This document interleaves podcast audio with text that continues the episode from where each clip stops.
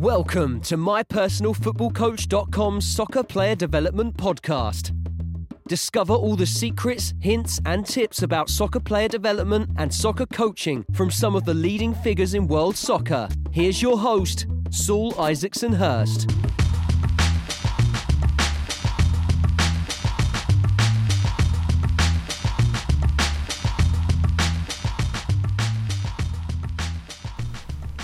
Hi guys, welcome back to another show. This week we've got a fantastic guest for you. It's Ian Buckman, who's head of coaching at Brighton Hove and Albion. Um, Brighton is a, a, top top club, uh, one of the best run clubs and academies in the country for me. Um, always uh, really well organised, always really impressive. Always liked going there as a coach when I was a, as a, at Tottenham and, and uh, Chelsea.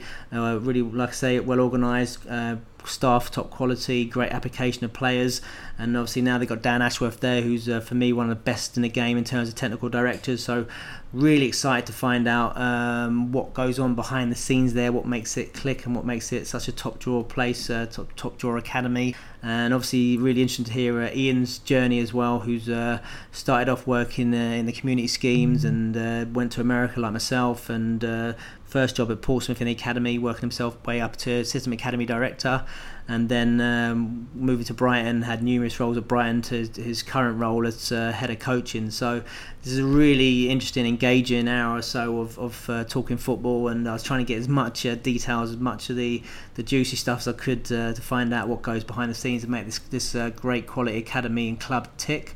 Uh, so I know you're going to enjoy this one.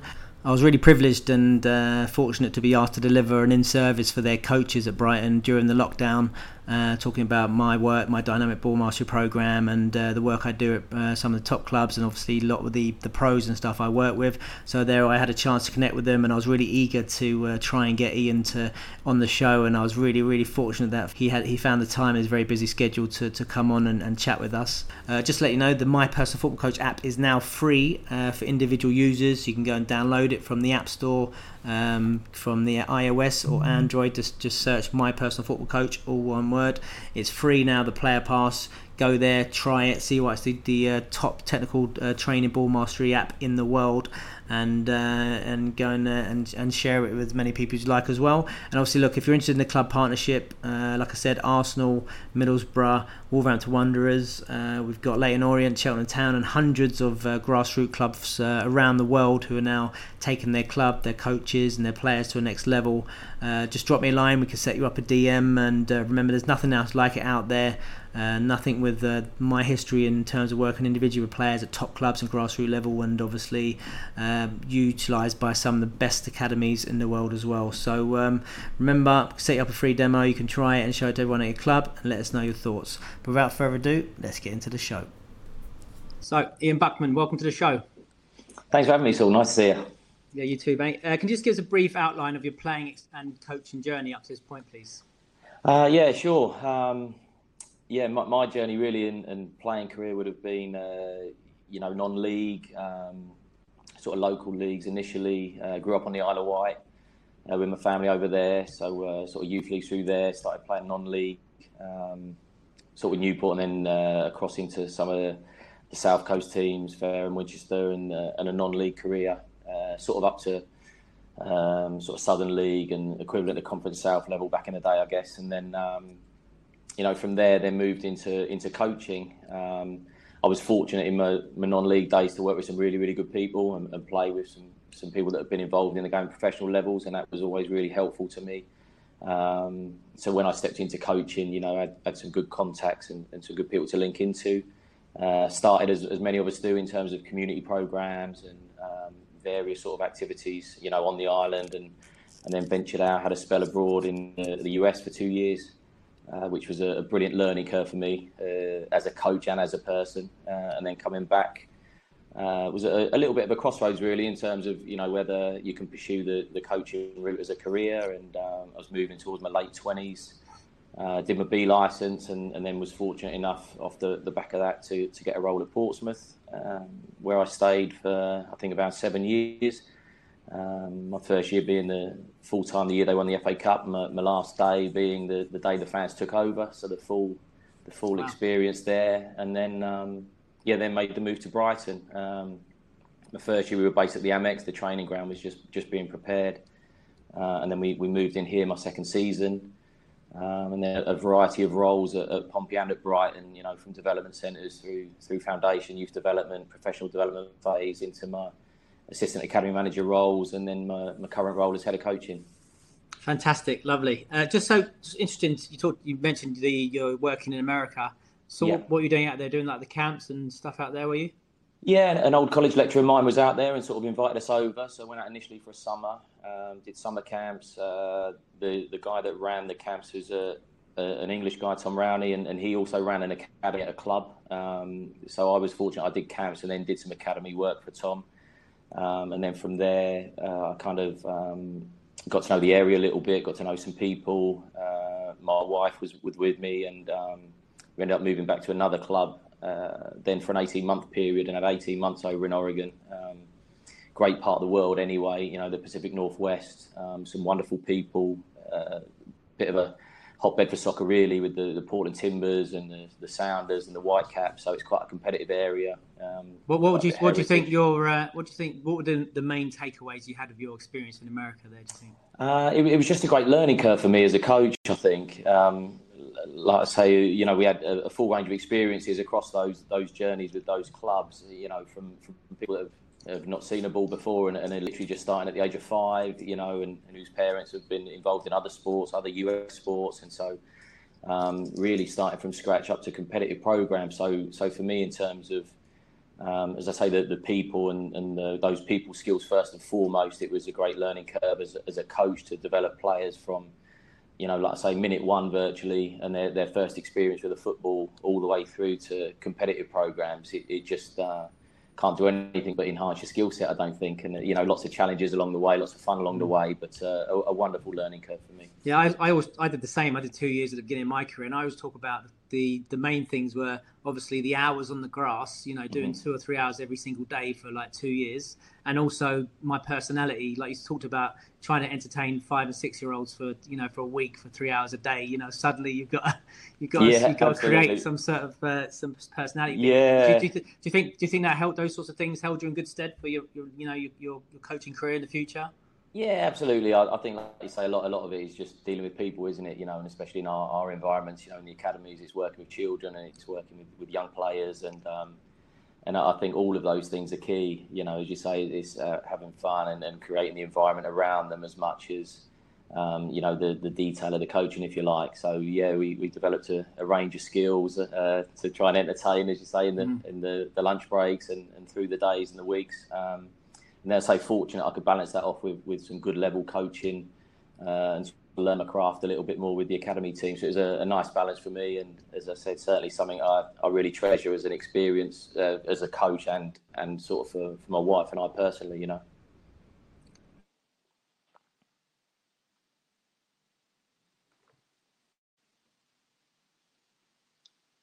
Sorry, so I lost your feed there.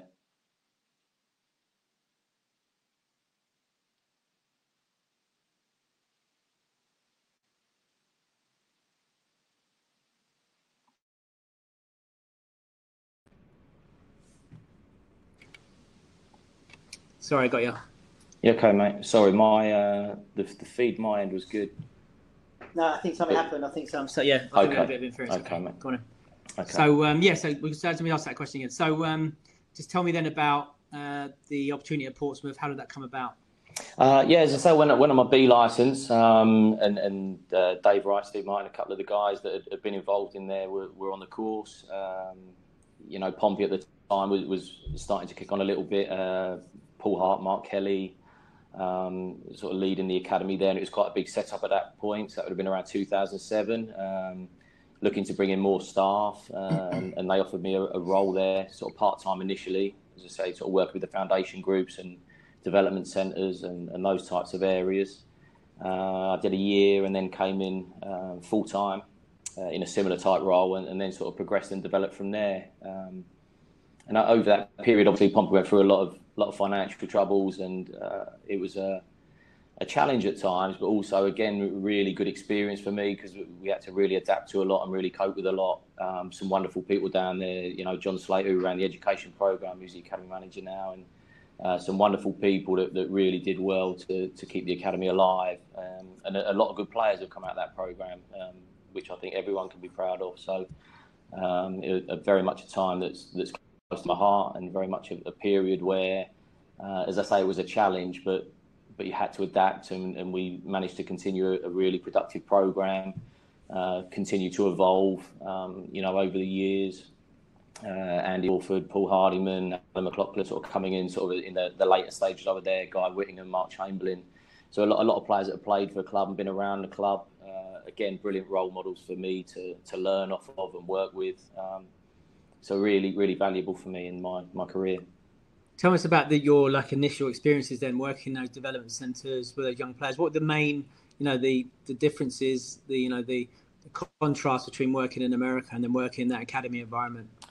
Uh, I, th- I, think the players here obviously come in with, uh, yeah, you know, all over the place here. You know, in the in the schools, you know, people live and breathe it. Certainly around the Pompey area, you know, the, the club is is sort of front and centre of many things in that area. So the, the kids come in the door, they want to play for Pompey. Um, you know, they understand the, the game and they see the game on the TV and, and they want to play.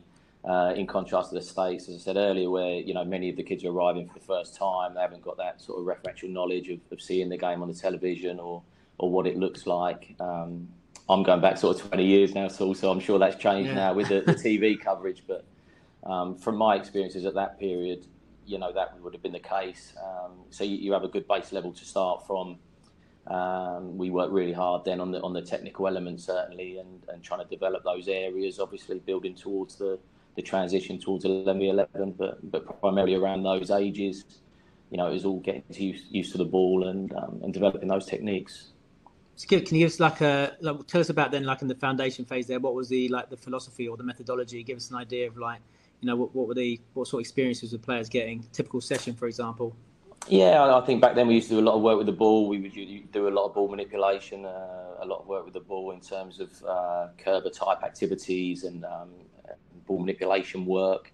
Uh, as I say, getting comfortable in possession, a lot of movement, uh, and linking that with the techniques, uh, progressing that into sort of individual skills and tactics, and and then into sort of more gameplay. But again, very much around the individual, you know, creating space and, and movement and timing, and uh, and then starting to link all of those things together in that, that transition towards becoming part of a team.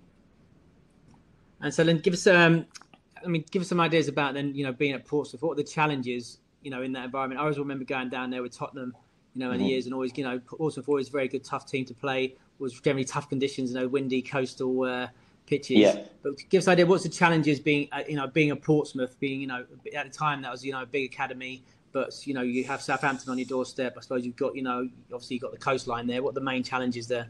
Yeah, yeah, very, very compelling. We haven't got as much in terms of area and residential areas to uh, look into, but at, at, the same time, certainly around those areas that can be a strength. You know, I think if you get your local area right and, and people are proud of your football club and want to be part of your football club, um, and, and certainly that was the case at Paul, are proud to be a part of, I think. Interesting. Okay, so tell us a little bit about then your progression uh, to Brighton. How did that come about? Uh, they were they were just a normal application process, and, and I, I, applied for the role. I, I, think my my last season or so at Pompey was, was still um, very much a, a, an uncertain sort of time at the club. Uh, it was just ahead of the fans' takeover, so um, you know, I have a, have a wife and a son, and, and, you need to look after your family as well. And it was the, the first time really I'd looked to to move on anywhere after after seven years. Um, and I applied for the roles. Uh, again, Brighton was a similar situation, really, just starting to progress and develop, and a, a lot of new staff had just come in. Um, you know, the club was very ambitious with the, the Amex, uh, probably one or two years old, and the, the training ground being built. Um, so I, I, applied and, and came down uh, and, and, got the role with the youth development phase uh, and came in there and, and started work. Um, well, so what your so so yeah. So tell us about then. You know, what the what were your initial thoughts? What are the differences between know walking through the door at Brighton and what you'd experienced at Portsmouth? Your initial sorts of uh, experiences. Um, it's hard to say really because uh, you know I, am very very fond of both clubs. I love both clubs, and um, I, I, think every club's a little different. I think certainly when I arrived at Brighton, uh, my interview was at the Amex. Like I say, it was very very new stadium, and, and so that was very very impressive. Um, and also it was it was more the project really. I met with uh, John Morling and David Burke, and, and the project was really really exciting. Um, the, the club here are very keen to sort of stress the values of the club and, and the, the club generally speaking. So it, it's a, a big project and it's not just the academy, you know, it's not just one aspect of it. It was, uh, you really felt like you come to be part of something uh, really exciting and really special. Um, and, and that kind of was how it, it started to play out. Uh, I was I was fortunate to be offered the role. Uh, that that sort of coincided with um, with Pompey being safe and, and the fans taking over, and, and so that was a uh, a difficult time to leave, but also a, a, nice time to leave in terms of knowing that the club was in good hands and the, the club there was moving forward as well. So it was a, a nice time in terms of seeing Pompey able to, to sort of stabilise and, and, rebuild, uh, and also come down here and be part of an exciting project at Brighton. What was a lot of the differences in terms of when you you know? Because I've worked at a couple of different clubs, and there was a really contrast in terms of the methodology in terms of you know mm-hmm. the, what, what was delivered. Was there any differences in that? Not not not necessarily you know value judgments. Just saying you know was there a difference, a yeah. contrast in you know what they wanted you to deliver? Uh, yeah, I think everywhere it's slightly different. You know, um, we, are very very much principles based here. Uh, the, the, staff have already always been given a lot of autonomy in terms of how they coach and how they work, a, a lot of flexibility. So, um, you know, at the time, John Morling, Paul Holder, um, you know, were supporting us in that in that process were, were really good to me and, and helped me settle quickly. Um, we have a, a, lot of good staff here, as I said, who all arrived around a similar period, a good core of staff, and so I think it's kind of evolved, you know, from from that period. Um, a, a, real emphasis on, on sort of brilliant basics and, and, making sure the fundamentals of the game are right. Uh, we've always worked in, in the four corners, you know, as many many would around attacking, defending, and the transitions. Um, and then we build from there. So uh, then establishing our principles and how we work, you know, that allows us to then, like I say, with that autonomy, then to, to add our own um, bits and pieces to that in terms of our own sort of unique stamp that you put on as a coach. Um, so, like, to talk a bit about nice that. To to so you talk a bit about the brilliant, brilliant, the brilliant basics there. Yeah. Tell us about that, and how does that translate into into your sessions there, for example? Uh, yeah, now now it's evolved more and more. Really, we, we kind of have it as a, a main concept of how we work. Uh, the brilliant basics for us, really, the, the, fundamentals of what we do with the players, and, and the fundamentals for the players. So a, a lot around technique, um, you know, a lot around uh, the detail of technique in terms of uh, passing detail, in terms of ball speed, uh, as I touched on earlier, ball manipulation time, being comfortable in possession and, and mechanics and movement. Uh, we link in very closely now with our strength and conditioning team on that, um, so it continues to evolve even further. Um, and then other sort of aspects of the game, you know, real focus on attacking 1v1s and defending 1v1s in the, the foundation phase uh, linked in with that, that team concept around uh, passing. And as I touched upon earlier, then trying to develop the, the individual sort of tactics and awareness of space and time. So when you so when you did the your you joined the YDP, what age group were you doing? Or were you, uh, were you I came initially at 14s, so I had the 14s right. first, um, and then at that point we worked uh, day release across 14 to 16. Uh, so I worked with right. all of those age groups. Uh, then I had the 16s role for a period. Um, and then up to the 18s. So yeah, that was my coaching. So give, so give, so, so give, us a little bit of an idea then the 14s. What would the typical week be for under 14s at Brighton? Uh, I think back in the day we had day release. Like I say, my first year we were at the Amex, so the, the players would have come in. We had day release. Um, uh, now we have one day a week with our, our 13s and 14s where they come in. So we, they would have education in the morning. We would train a couple of times over the course of the day, uh, get a couple of sessions in. Uh, another education session in the afternoon, um, being out of school for that day allows them to sort of take on other um, workshops and other educational opportunities um, around the building, which is great and gives us just that little bit more time. And then we'd have a couple of evenings a week in a game. So um, again, it gave us that, that little bit more time. We're now in a position here where we do all our education in house at the training ground. So again, that's evolved and, and is a real big strength for us to be able to do that. And under 15 and under 16, the players come in twice a week uh, into our program as part of day release and then, and then work two evenings. So uh, it, it's very much um, a key part of our week. Uh, and the educational model here is, is really, really important to us. Um, you know, all the way from the from the owner all the way down, there's a big emphasis on, on educating the players, developing the players holistically, and, and developing them as, as good people as well as good footballers. So, so you say it's in house. So, so tell us a bit about that. Mm. So, so they come in and they'll do education. Yeah, so they yeah. full time there then. Uh, two days a week at the moment, we'd be on the hybrid model, right. yeah. So they would come in for day release here. So yeah, our, our education department would liaise with the schools, um, and then from there, um, the players come in, like I say, either once or twice a week, depending on their age. uh, their work's all delivered here by our, our bank of teachers. Um, and again, we're very, very fortunate to have a, a big education department and really well supported and resourced. Uh, and that gives us the op- option to then deliver those those two sessions and I said additional sort of strength and conditioning work or psychology program or or other informal education that we would have around the building. And give us an idea what a typical session would look like in a YDP, for example, if you put one on. Uh, it would vary, vary day to day. Um, again, sort of, we would always make sure there's a brilliant basics component. We'd have individual development plans for the players, so they would feature throughout the week. Um, our playing philosophy continues to evolve, and, and, so there'd also be sessions where we link more in towards our philosophy. So those would be our three main areas, really, sort of the, the brilliant basics and sort of more technical aspects and fundamentals uh, the individual work where we would tend to go either sort of position specific or around a, a key topic and, and try and heavily staff that, you know, with, with lower numbers. Um, or then, like I said, for less philosophy sessions where we would be working in or out of possession and or transitions and and working more towards a more tactical element, if you like. So we would normally sort of progress and develop that through the week, and that would be the kind of model that we would we would sort of implement from nine through to sixteen, obviously with with different variations of content and and different variations in terms of, of how much we would deliver of each aspect.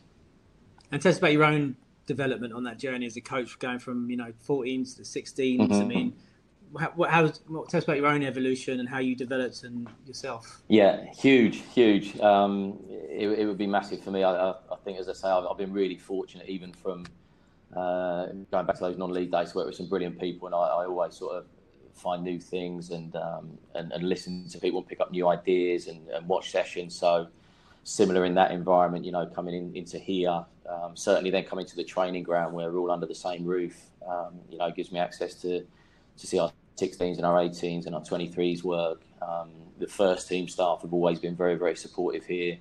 Um, so that period, that would have been um, Chris Hughton, and, and now with the gaffer in charge, uh, you know, the first team were always very, very uh, open and, and supportive of our learning and development. So that, that's a big big strength for us here, I think. So, you know, with with all of those opportunities, I, I think you can't help but but improve. Um, and, and I just think it's a constant learning journey. I, I look back and you, you realise mistakes you made and, and, things you could have improved on and things you could have done better.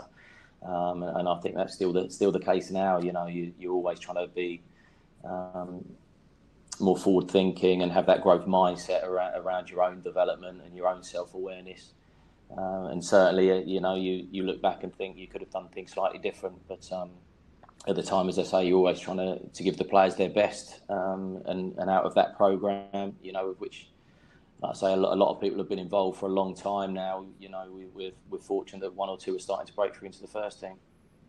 You talked about a little bit there about you know your growth mindset and developing yourself and you know the in-house mm-hmm. support you get. What are there any other things you do, maybe externally to to support yourself and try and develop yourself? Yeah, yeah. I, I was I was very very fortunate. I, as when I sort of stepped in, I'd been here a couple of years and I got the opportunity to go on ECAS um, with the Premier League, uh, the Elite Coach Apprenticeship Scheme, and and uh, I was the first coach to go go from here. Uh, so it was, I was a little um, uh, in the dark really around what I was going into, if I'm honest. Um, but it's, very much around that your personal development, um, and it's a, a, wonderful program that we were part of. Uh, very well supportive. Um, we had mentors uh, to us as well, who were who were first class and, and helped me tremendously. Um, and throughout that journey, we had some wonderful experiences. We had some some wonderful residential opportunities uh, guest speakers, um, and, and so as a, as a, development process for me, it was invaluable. Uh, and as I say, certainly at that stage where I think my my own self awareness and was heightened in terms of, of what I've seen around me in this environment and, and how I was developing and, and what I'd seen previously in my career. Um, it, it, really helped me to, to develop and grow further as a person, I think.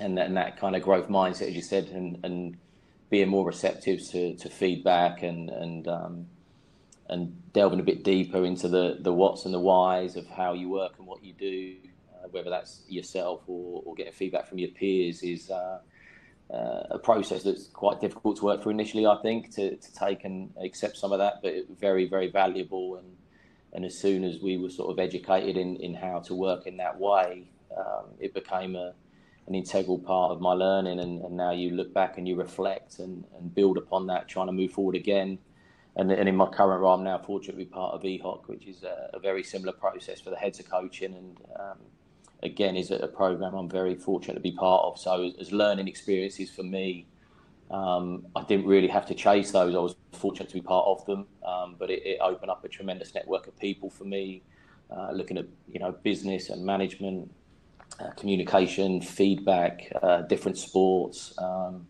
a, a real eye opener, and from that, I've made made some wonderful friends and, and some wonderful contacts, and who I keep in touch with, and uh, you know, it's really been very very enlightening for me. Okay, so excellent. So tell us now about your transition into the the PDP, the professional development phase. Mm-hmm. Tell us about that. How did that come about, and that those experiences and, that working with the those players that age. Uh, again, it was a, a, natural process inside, you know, recruitment process in, internally at the football club, and I was fortunate to get the role. Um, in, in terms of the under 18 group at that time, we had some exciting players and, and some exciting talents. Um, we, we had a, a, some really good recruitment in, in those years that I was involved with that group, um, you know, and players sort of coming in from abroad as well. Um, so, that, you know, all of those things, again, I think if you look at our philosophy here around developing the person and the, the player, you know, front and centre is you, you have people away from home. Um, even the local players that, that come into uh, you know, host families for the first time, you know, get homesick, even if the families are only an hour or an hour, hour and a half away. So, you know, you can imagine the, the difficulties and the challenges for the international players. And, and so looking after the players um, just holistically is, is a challenge. And then, you know, developing in this environment, you know, where, uh, you know, it does get competitive and they, they want to be in the team every week and they then want to be progressing to the 23s and, and moving forward. Um, again, really, really interesting for me. Really interesting part of my journey. Um, and, and you look back at, many of those aspects in terms of, of how we did it, how we tried to create the environment, you know, and, and I think as the club here, we, we continue to kind of build on that year on year. Um, and the kind of coaching model we have now and the, the way we work now is, is built upon that and again looks very different again. But um, I think that's part bit, of the us, philosophy here, you know, just to try and tell, be progressive and keep moving forward. Yeah. So sorry to interrupt you, mate. So just so just tell us a bit about that environment. How do you create that environment that you know you're creating players? Well, that environment, you know, for that transition to the first team. Tell us a little bit about that. How do you do that? What's the difference between the 16s and the 18s, for example? Uh, yeah, I think as they come through, it's, it's, just step by step. As I say, we have a, a strong philosophy here. Um, we're, we're, very well supported across the football club. Um, very much a, a values-based club in, in terms of staff and in terms of the environment we try and create. Um, we, are very big on our academy values of, of, hard work, discipline, and respect. So, um, again, off the back of all of that work we've done previously, we've kind of established that kind of culture where I think everyone understands what we want from the, from the people involved. Uh, I think we're developing our culture as a, as a group of staff and a, a multidisciplinary team, you know, and, and, working in a more interdisciplinary way, trying to bring everyone together um, to try and support the players. And I, I, think that's something that's been really key over the years. You know, is, is we've kind of had had groups of staff that work really well at certain age groups, and, and more and more now it's kind of all working together on the same page to to try and reach our target of, of getting players into first team, and, and that's something that comes all the way through the football club, you know, in terms of our, our owner and the board, um, Dan as our technical director now, and, and John as our academy manager you know, we're very much aligned to that, and I think that's a, a strength now that we can uh, take forward uh, into the years ahead. But um, that that sort of collaborative approach for us has been vital in, in creating the environment that we discussed. Do you do you keep in mind, for example, you know, are you looking at how the first team's playing? Then that's you're trying to reflect that to give those boys a taste of that, or is the philosophy from the 18s downwards the same? Or I mean, how does that impact what you're doing on, on the pitch? Yeah, as I said, I think we're, we're very much principles based. So we, we we've kind of uh, worked over the last eighteen months to really establish uh, why we do what we do. Uh, we had a, a, good look at the environment we try and create around the, the different ages and stages. Uh, after that, we had a good look at our playing philosophy um, across the ages in terms of, of what we think it looks like, and then in reality, how we how we play and how we train, uh, the type of language we use, how we play through the thirds, you know, how we defend through the thirds. Um, and, and that's kind of given us that alignment. As I said, a, a big part of, of my time here is, is, we've always been allowed sort of autonomy to, to coach and work, and, and John would always encourage us to uh, coach what's in front of us in terms of the game, you know, as, and that being part of the education for the players as well. So um, it's that, that balance really of, of collaboration and, and having that continuity through our age groups. But also allowing people to work and develop themselves and, and develop the players as they see fit. So it, it's kind of giving people that that bit of freedom to work within the structure, if you like. Do you have like a, a, a preferred formation you'd like the teams to play in the older age groups? Uh, not necessarily. No, not necessarily. Um, we've been talking a lot about it lately, actually. You know, in terms of, of how we start to pin down more and more detail and again, you know, we, we need to be flexible. I think, as, as you'll have seen, you know, we're, we're quite flexible at first team level, and some of the players that have gone in to the first team from the academy have played in different roles. So I think we're conscious we need to develop players that, that uh, are players that can cope and be adaptable. Um, as I say, techni- technically and tactically, and uh, and that's something really that that remains our priority. Um, so we're not too prescriptive, um, but we do have principles that we work to, uh, and we try and maintain that across the academy. And we've linked that into how we play and how we analyse games and, and, the type of best practice resources that we would develop. So um, in that in that respect, we try and, as I say, it's a little bit of a challenge at times because if you do give that flexibility at times, you know, we'll deviate slightly from where we think we need to be. But again, then you come back to that collaborative approach and those discussions and, and make sure we realign to to what we are and uh, and find another way to go forward. So, for instance, you're like setting up your team on a on a game day on Saturday, mm-hmm. I mean, how are you, are you setting you setting up a team? Think your formation, thinking right, what players have I got? What formation have I got to suit those players? Or what formation, you know, was going to suit the way we want to play, basically, or is it a bit of both? I mean, how, um, yeah, a, a, little bit of both. I, I, think the, the way we work through the thirds is is we, um, you know, you know, there may be days where we press, there may be days where we play a little bit deeper. Um, you know, there, there may be days where we, we play out, there may be days where we, we play a little more direct into the front players or, or we stretch in behind. Um, but for all of those things, there'll be a way we would like to see it. So we're not prescriptive on, you know, you have to play out, you have to press, you have to do these certain things uh, specifically. Um, but when you see those things in the games, you, you, know, and across our teams, then we want them to reflect a Brighton team, and it looked like a Brighton team doing it. So um, more and more we're developing the philosophy, more and more we're starting to now dig deeper into that detail. Um, so that's not to say that won't again change and evolve. And I think the more discussions we have, the more layers we put onto it. So uh, very much that would be a work in progress, I think, and something that will continue to develop. Um, and what do you, how do you measure success, for example, in the you know in that in the PDP?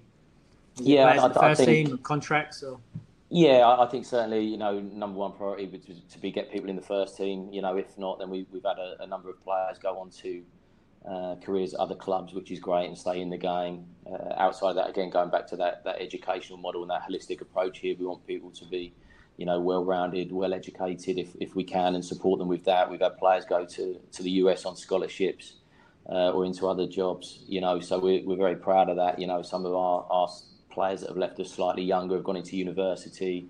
Um, you know, we're, very supportive of all of those things. I, I, think that's that's really part of our duty of care to the players is to make sure we provide them the best we can. At, at 16, we would always have a, a, variety of options for them. You know, whether they're coming in as scholars or, or they're released from the football club, and we would try and support them to the very very best of our ability. So uh, we're very very conscious of that. But yeah, our priority is is to get players into the team, and, and then we would sort of work down through through those different areas.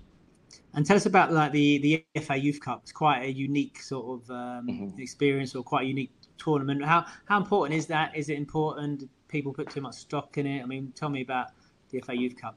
Uh, yeah, I, I, think it's important to people, and uh, you know, it's a it's a great competition. I think it's something we all been part of. I, I know the the games that we were involved in when we worked with the 18s, though, it was something the players look forward to and the staff look forward to.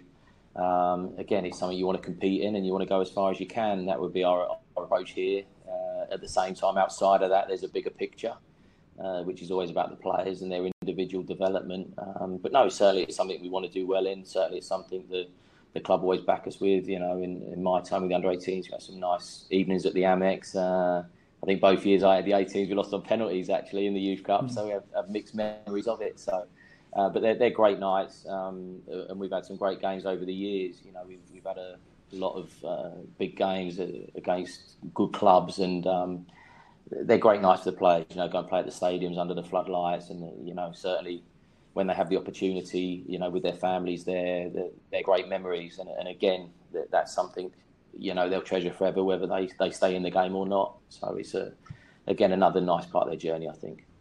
What's your thoughts on like competition generally? I mean, particularly in the younger age groups of academy football, do you think maybe there's not enough competition, or I mean, no, recently in the last year there's been a lot more, you know, uh, cups added, Floodlight Cup, and different sorts of different, you know, foundation phase. Do you think there's maybe a lack of competition, or do you think it's enough? I mean, what's, what's your thoughts? Uh, yeah, I, I, think more and more now there's, there's a nice variety. I think the, the Premier League and, and the uh, the Football League have done a really good job, as you say, in terms of putting on different events. Um, you know, if you look across the academy program now, you'd have the regular games program. There would be uh, in, in, regular seasons a, a, host of tournaments available. You know, we would be fortunate to take teams abroad. Um, the Premier League would run tournaments here. You know, with all the qualifiers and different events. Uh, you know, with the, the younger age groups now, they're very creative in terms of the type of events they put on around bio-banding and different aspects there. So uh, I, I, think the variety is key for the players. Um, as, as, much as we say it's not competitive, you know, mo- most of the players know the score at the weekends anyway, and um, you know that's still something that they're aware of. Um, certainly, it wouldn't be a, a, big focus for us here. Um, their, their development would be our priority, um, and I, I think that's mainly because we do have a nice variety now, and we do have um, activities and events we can go to and compete. Uh, and I think it's important they learn that, you know, winning mentality is part of our, our academy philosophy. So it's, it's not something we would hide away from. Um, but it's something that I think needs to be progressive and needs to be kept in context, you know, through their younger years and, and developing them as young players.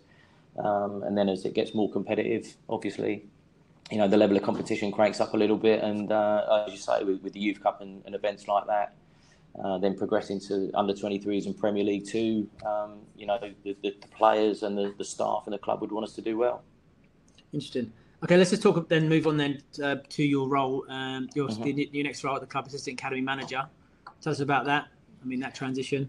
Yeah, that, that was an interesting transition for me. I'd, I'd, I'd finished in a similar role at Pompey, um, and so it was I've always sort of quite enjoyed the bigger picture kind of view on stuff. Um, and, and it was an interesting uh, period here. Uh, as I said, we we sort of had a, a big influx of players, um, and uh, the the groups have continued to evolve. And, and I think at the time, you know, the the amount of staff in the building, I think you know when I'd started the the year before, I think there was only four or five staff, and we're at the equivalent of maybe forty staff in the academy at that point. So everything had just grown and grown and grown. So um, again, alongside John and Paul at that period uh, it was it was just a, a, role that was put in place to, to help manage all of that really, um, and it was an exciting period for me um, working alongside those guys, uh, developing different areas of it. As I said, that's where we had a real good look at our values and our environment.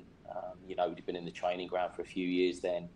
Um, you know, and now we had a, a, good idea of how we thought we could maximise the, the use of the facility and the resources at hand. Uh, we very much wanted to make sure our culture was was created now uh, the, the, values were sort of realigned, um, and that became our, our, sort of code of conduct we use with our players and our families. Uh, so again, sort of holistically and, and around the players' uh, progress, that was that was key for us. And then we started to look then more more and more at the program and, and develop the program. So again, working alongside Noddy and, and all the, the great work that had gone on there to sort of develop the program uh, initially we started looking at different aspects of that and, and ways we could continue to improve and, and grow. You know, the, the club is ambitious and continues to move forward, and, and that's certainly something that we felt we needed to reflect in the academy. So Noddy Paul Holder, as yeah. um, people know him, legend in his mm-hmm. own lifetime, bit of a character. So he was head of coaching, was he? And you were the yeah. academy manager. Yeah, Paul was head of coaching. I was the academy manager. So again, another yeah. another great person to learn from, and um, as, as, you know, some some brilliant ideas on the game, and, and, and Paul would have been you know really supportive of me when I was was coaching as well. So. Uh, so tell us a bit about then. Thank him for. So then, just tell us what was your roles then. I'm interested to understand the difference because obviously we'll talk about your head of coaching in a minute. So what were your yeah. what were your sort of like your day to day you know roles and responsibilities as assistant academy manager? Uh, mine would be more, I guess, in terms of the, the department generally. So, as you know, like I say, when you're talking about 40 staff and, and lots of different departments now, you know, there's a lot, a lot in terms of administration, there's a lot in terms of um, logistical work around the, the teams and uh, PMA and, and, recording all of the, the, data, you know, and as I said, more and more we looked at trying to collaborate more as a multidisciplinary team. So, a big part of my role would, would be joining up with some of the dots, I guess, at that period in between all the different departments. You know, psychology was continuing to grow, analysis departments getting bigger, uh, strength and conditioning team, sports science, coaching department. Um, so yeah, it was it was a again a exciting time for me because I was on my ECAS journey. So so being part of all those elite environments on ECAS and and seeing Olympic sports and, and going to different clubs and, and bringing back ideas. It was kind of looking at different ways we could grow and develop. So, so for me, I guess it was more on a, a wider scale across the academy in terms of, of trying to develop in that manner. What, what were the main, what were the, the, the, the main challenges associated with that new role? Uh, again, I think you go, you go back then to sort of your early days where, where primarily you're dealing with all the different people, you know, so you've got all different people, you know, all in, in their own areas and, and, and trying to find the, the win-wins, I guess. You know, it's uh, people have have sort of certain things at certain times that are their priorities and different time scales and um, you know that's, that's, a big department to then bring everything together. So I, I think the biggest thing is just uh, constantly you work with people to try and align those things collaborate uh, bring people together to, to discuss and, and like I say find a, a way forward um, you know to create something really exciting. And, and I think we've always approached it in that way. So as, as much as challenges of trying to do that, I, I, think more here it's a case of we're constantly looking to evolve and develop and grow. So you're, you're trying to sort of bring all those things together, then get everyone around the table and go right. How can we how can we move it forward? How can we attack that problem? Um, or how can we create something new? You know, so in, in more ways for me, I think it was it was more of an exciting development journey than uh, than dealing with challenges and problems. I assume quite new experiences then, considering I mean, from you know, I assume you didn't spend as much time on the grass then with the with the players. Yeah, yeah, absolutely. A, lot, a lot of time with the, with the staff here, not, not so much time on the grass. I've, I've been fortunate that I've, I've, still been able to coach um, across my time here, so certainly that, that keeps me active and uh, and I still enjoy that. But uh, yeah, it would have been more with the program and with the staff.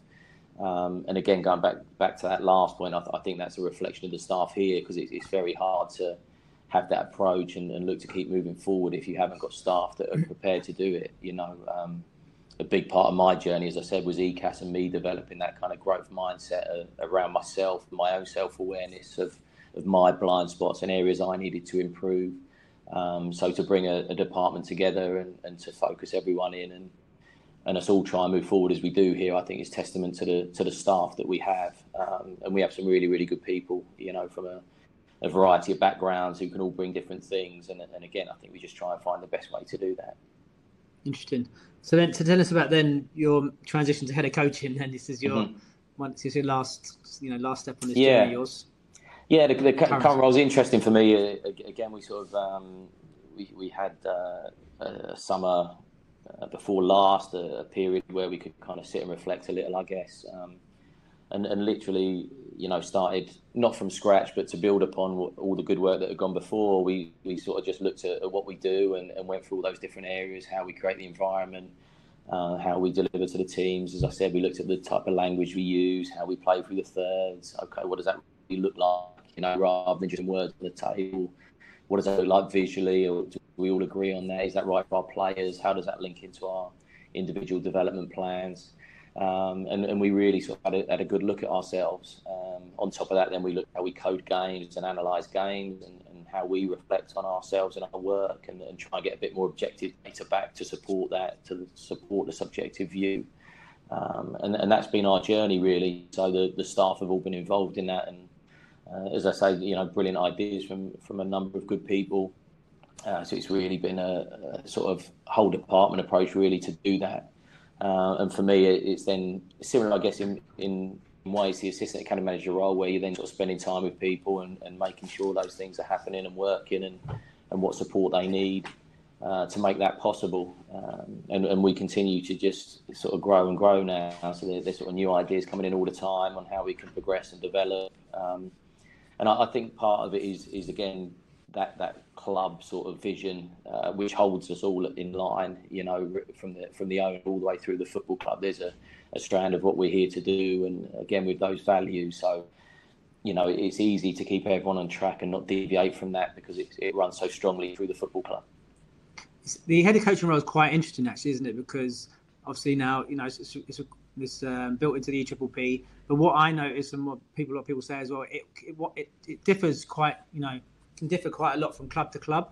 So tell us a bit about your, you know, what's your main roles and responsibilities as the head of coaching? Give an example. What's a typical week look for you? Look like for you at the club? Um, yeah, yeah. I, I, think firstly, I'd, I'd, agree entirely. I think when we all get together on the EHOC, we all have sort of slightly different approaches to, to how the role is is delivered. Um, here for me, a, a, normal week would be be sort of coming in and, and getting around the groups as, as much as I can. So I, I normally try and see um, every group if I can at, at some stage um, with the 16s and 18s and 23s. Uh, as I said, we do a lot of individual work and a, a, lot of small group work. So at times I'll still get out and coach with the guys, which um, for me I find really helpful because then then I can see firsthand how everything's working and mm. operating, and you know if I'm delivering as part of it. So that, that gives me some good good reflecting myself. Um, but obviously that gives me the opportunity to spend a lot of time with the staff um, which we were able to do with those groups. I said on a, on a normal year, um, not currently for obvious reasons, but on a normal year, we'd have the, the kids in on day release. So you get good opportunity to see those players. Um, with younger groups currently, it's a little more of a change because of the restrictions due to COVID. Um, but again, I, I, would then sort of have a, an evening um, where I'd spend uh, with the foundation phase, try and get around the youth development phase teams, try and catch up with all the staff. Um, and that would be sort of how the week pans out, really, sort of a, a couple of days with the, the PDP and then different evenings and, and times with the, the other groups. Uh, aside from that, then it's different meetings. Um, we would normally have a, a, meeting with our recruitment team on a Monday. We, we have a meeting with our psychology team, with all our coaches around um, our development as a department. Um, so we, we try and sort of make sure there, there's development and learning for us all within that week. Uh, and then obviously you have the normal sort of logistical elements in terms of us operating as a department. Um, aside from that, I just try and get involved in lots of good projects and, and we try and sort of run some exciting stuff. So linking in with the analysis team, with our strength and conditioning team, um, the psychology uh, team here now, as I say, we meet every week um, around different sort of areas of development, whether that be ourselves or with the players or, or different aspects of uh, our work. Um, so I, I, I, get involved in lots of really good stuff, and um, you know, it's a, a, role I enjoy, a, a role I find exciting. Um, as I said, the only problem really is you, you find more and more, and, and, the more you listen to good people and you hear new ideas and you see more things, uh, the more you realise there is to do. So it, it never really stops yeah, it's uh, definitely a, busy role from what I hear from what people tell me. So, would you say like you you know you're pretty much responsible for the day to day running of the club and you know you know make you know everything that's going on from you know some player development and coach development? Um, I, I, I, don't really view it like that. I, I think I kind of view it more as, as just collaborating with, with all the staff we have. Um, ultimately, I guess you know there would be responsibilities attached to me for that, which is fine um, in, in terms of how I go about it. As, as I said, probably based upon the, the work that, that's always been um, done with me here, you, are trying to give the staff that autonomy to, to work and develop and grow themselves as well. So uh, we try not to be too prescriptive. Um, again, some sometimes we'll, we'll try and keep things aligned and, and, we'll try and sort of make sure we stay on track and on path. Um, but generally, that's something we've all agreed to anyway. Um, so yeah, I, guess in, in in some ways it would be the case. I think in terms of how I try and work, it's more collaborating with the staff and staff all the time will come to me with new ideas and, and different ways they've um, looked at the game last week or uh, different things we can bring to the table for a group discussion and um, and so yeah again it's really trying to harness all of that in, in many ways and, and find win-wins for us all and, and find exciting new projects we can take forward so uh, it's a, it's a little bit of both, but but here with the staff, as I say, they're very forward thinking and they uh, like to progress and they want to develop the players, and, and the club's very ambitious. So it, it seems to be a, a, relatively easy process for us to fuel that, you know. So, and tell us about how you develop coaches. I mean, that's part of your responsibility as well as is uh, the coach development. Mm-hmm. I, I assume that's part. So tell us about, about how that works and you know, what, what are the challenges? What do you do at Brighton to support your coaches? Is you know, restricting themselves as much as possible. Yeah, yeah, I'm, I'm learning all the time uh, myself, and I'd be I'd be the first to say that. Um, what we've we've tried to do is uh, we have the coach competency framework in place for everybody, so um, everyone has their own uh, development plan based around that. Uh, we have a, a, full sort of PDR process here as well, so that that's all aligned. Um, so the, the, staff have sort of targets for the year that they want to work on. Uh, with their CCF, it's more about them on a personal level in terms of uh, them having a look at themselves in different areas, you know, personal type um, areas around their work-life balance and uh, their their own sort of self-care, um, their professional skills, you know, their coaching delivery. Uh, then we, we try and support them the best we can. Again, I, I can't support everyone with that. I, I wouldn't be the best person to. We have we have some wonderful people in the building that, that people can go to for advice and help You know, whether that's Dan or John, uh, Vic Bragg, and some of the other senior staff that have been around the football club for a long period. Um, you know, whether that's support from our psychology team, as I said, sort of some of my mentors and ECAS were outside of the program and, and from different areas. So I try and encourage the staff to, to get involved in, in different projects and speak to different people. So we try and do that. We try and provide a CPD program that reflects that, um, different sports, um, different study visits. Uh, we're very well supported by the Premier League and the FA in terms of staff coming in, as, as all the clubs would be. Um, so yeah, we try and package up again, similar to the players, I guess, where we're talking about a range of experiences. I guess that's what we're trying to create for the staff. And so, how often do you meet each coach, for example, to go over their? uh, we would meet with the staff, um, I, I, guess informally, as I say, you try and catch up with most coaches week to week. Um, so it's, it's, an ongoing process. In, in, terms of the more formal aspects, we would we would meet uh, sort of two or three times a year, uh, more formally around their, their professional development, around their coach competency framework. Um, but yeah, again, it doesn't doesn't really stop. I think again, it's bringing those things to life. So it's not just having you know scores on paper or, or having that framework in place. It's it's being with them. It's it's experiencing you know time with them on the grass and, and having discussions with them. And I think that's really where everything's done. But um, again, I'm I'm learning similar to my coaching journey, trying to trying to improve on that in, in terms of my communication and providing feedback and, and how I can challenge and support staff appropriately. So again, it's something you know you continue to try and improve and develop. We have great staff here that help me with that and help the staff with that. And again, very fortunate to be part of the EHOC journey where um, you know we have great mentors that I work with and, and different people I can talk with around uh, different ways to move forward. So um, yeah, we, we try and provide growth for the staff, but also it's a, again another another huge part of my own personal development. And and to talk about a little bit, just briefly about the foundation phase, you mentioned it a little bit earlier. Tell us a little bit mm-hmm. about uh, your approach at the foundation phase. Tell us about that, and you know what's what's the philosophy at that at that age group. Uh, again, again, similar as I mentioned earlier, big emphasis on the brilliant basics. Uh, we have some great staff down there, you know, really passionate about what they do. Um, obviously, there the, the challenges with the amount of of work involved now is, difficult with part-time staff. Having been one of the part-time staff myself, you know, back in the day, uh, you you appreciate the, the time constraints on, on some of those staff, uh, but they do a great job for us. Um, the department continues to grow all the time. Um, big focus on the brilliant basics. Again, big focus on attacking one v ones and defending one v one. Um, and as I described earlier, there would be different aspects of the week, you know, where we'll, we'll, really break it down and have small groups with the players so the staff can really focus on some depth and detail. And then as they progress through the phase, we try and ensure that that transition to 11v11 is smooth and kind of start to introduce uh, principles that will stand them in good stead for the for the 11v11 game. But uh, again, that needs to be very progressive and something we're, we're, very conscious of. At the same time, around all of those areas, you know, it's um, then linking with recruitment and our recruitment staff have done a wonderful job for us recently, you know, in terms of developing that aspect. And as I said, that's something we've been fortunate throughout the years here, um, and then aligning with that multidisciplinary team around a, a two-week rolling program um, just to try and get all of our work in. But, but generally, there would be uh, arrival activities, um, ball manipulation work, work around their individual development plans. Uh, there would always be an aspect of, of, brilliant basics type work throughout the week, which um, you know maybe some element of passing or ball manipulation or technical work. Um, we would always have attacking and defending one v ones, uh, and then we would have different themes that we would work to.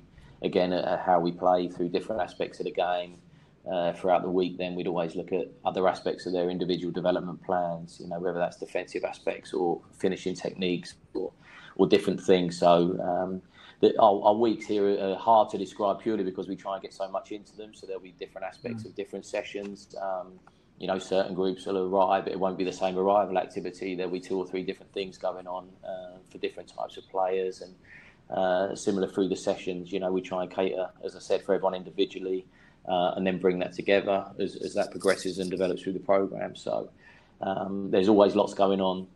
We always want the staff to be really, really active um, we always want uh, lots of activity in terms of high reps. We've had some brilliant discussions around repetition versus uh, skill acquisition. Um, you know, in, in, terms of how we can develop that. So that's a, a, real priority for us at the moment to try and really get technical excellence, but ensure that's with decision making and, and, experiences within the game. Um, so that's a big project that we have uh, on the go um, that the staff are looking at, but they're, they're doing a great job in terms of bringing all those things together. And as, as I said, you, you appreciate that's a, a big challenge with a, a, number of players at Foundation and, and part time staff who have other things going on in their lives. But um, they're, they're working very, very hard, and um, you know we really appreciate that. Is there? Do they normally work through like a tactical cycle, for example? Is there themed weeks on that can be the foundation phase and the YDP? I mean, how does that work? Yeah, we kind of have things, as I say, we work through the thirds, and then we, we basically would have, have sort of an aspect of, of that that we would we would focus on week to week, uh, and then we'd have another area that maybe would oppose that, and, and then then work on that the, the next week. So it allows us to kind of then follow up. So. Uh, you know, we might have playing out one week, and uh, and then we might have some aspect of pressing and, and bring the two together, you know, and, and, things like that as an example. So we would look at how we play through the thirds, and we would develop that in. But at those stages, as I say, it's it's more around the individuals understanding, you know, the individual sort of tactics within that, um, and as they move closer to the, the youth development phase, then it'd be more in the, the team construct in terms of units and then developing from there. So it, it's very much a case of, um, you know, positional sort of understanding and individual tactics developing into the team. Um, but as you know, you know the, the players at those ages, you, you try not to pinpoint into a certain area anyway, and there's certain players that can play different positions. So again, I think variety is key. So we, we try and provide that that sort of wealth of experiences for them. And what about just about European football competitions? That, you know, for youngest age groups, mm-hmm. nines, tens, sixteens, uh, tournaments. Do you take part in? And do you see importance of those sorts of things? Yeah, we do. They, they, uh, it's been something that's again that's grown and developed here. So um, most teams be fortunate to have, uh, you know, two or three probably a year. Um, you know, some clubs would do more. I think we, we feel very fortunate that we're able to do what we can. Uh, it's a big part of our program. Uh, we're very well supported by the club to be able to do that. Um, and certainly our, our, our sort of status as coming into it, the Premier League has, has, sort of helped our reputation with that, and the, the, more tournaments you go to, that continues to grow. Um, it, it's a big part of our our work with the players, and uh, you know you learn so much at those events. You know that again the players away from home. Um, you know how they eat, sleep. You know the ones that rest, the ones that are you know recovering, ready for the next day. If you've got two or three games in a day, um, you know how they cope with the different opposition, uh, a whole sort of host of experiences. You know, again as people and as players, and and it's invaluable, and we learn so much from them. So we, we try and make sure they're in place. We try and have a, a bit of variety, um, so that the younger teams would, would go to maybe some of the indoor events, you know, at different times of year and, and different types of events. Um, and then as we progress through, you know, again, sort of more competition and, and events that we can go to and, and try and enhance and develop that winning mentality. So, again, a balance of, of making sure people all get that experience and, and making sure we develop that as we go. So, uh, yeah, great. And, and again, fortunate that we're involved with, with great clubs and great teams, and, and we have a good network of people that provide some wonderful opportunities for us. So, again, looking back over over my career, you, you really appreciate the, the things that we have now when you're talking about international tournaments and and the training ground that you know I'm sat in today, and um, and all the support we're given. It's incredible. And tell us about yourself then. What's your own aspirations for the future? Uh, it's a good question, mate. I'm, I'm not entirely sure. So um, I, I kind of I've, I've never really had much of a plan. All the time through ECAS and EHOC, you know, we have our development action plans, and I've always struggled to have a, a final destination on it, if you like, of, of, of what I want to be. Um, I, am not, not, sure I really know. I'm not sure I, I really um, have designs on anything in particular. I, I enjoy my roles uh, and I, I, really focus a little more on the here and now, uh, just trying to be the best I can be at the moment, which um, maybe sounds a bit cliche, but uh, that, that's always how I've gone about it. Uh, just just try and get on with my job and try and be the best I can. I, as I said, I'm surrounded by so many good people and, and fortunate to, to be at events with so many good people. You, you sort of realise how much more you can do. And so i tend to focus more on the now, trying to develop um, and, and try and find more ways to develop and grow and then, and then see where it takes me. Um, what would I base it on? Uh, my family, for sure. Uh, you know, it needs to be right for the family um, and it, it needs to be a, a project that that excites me and you want to be part of. Um, but I, I, have that right here. You know, as I, as I said, that, that's why I came here in the first place. That, that still continues to be the case. Um, I really enjoy what I do. There's so much I think we can still do. Uh, I know there's masses I can do to be better. Um, so at the moment, that, that's my priority. I'm not sure what the future holds, but um, but we'll see. And what would your advice be to a young aspiring coach who wants to have a career in the game like yourself? Um, for me, I think the biggest thing is patience. Uh, you know, I have a lot of people sort of get in touch about how they can get involved, and um, and it's difficult. It's difficult to, to get started in many ways. You know, there's so many good people around the game now, um, so many good coaches. Um, you know, the the staff we have here, you have ex-professionals, you have um, people from different backgrounds, whether that's other sports, whether that's educational backgrounds, whether that's coach developers. So there's so many good people. So I, I think you just have to keep keep working hard, uh, just learn and experience as much as possible.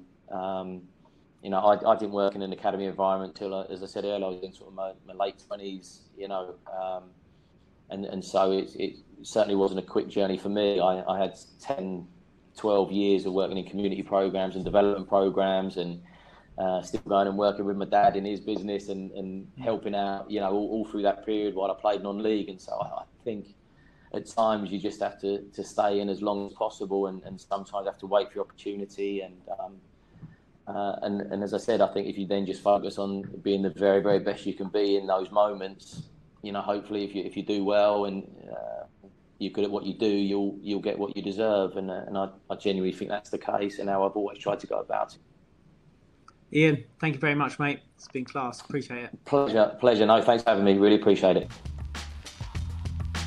Thanks for tuning in to the MyPersonalFootballCoach.com Soccer Player Development Podcast. MyPersonalFootballCoach.com's Dynamic Ball Mastery program is the world's leading online individual technical training program, proven and developed at the highest level in the English Premier League. Sign up now to train like the pros and take your game to the next level. Master the ball, master the game.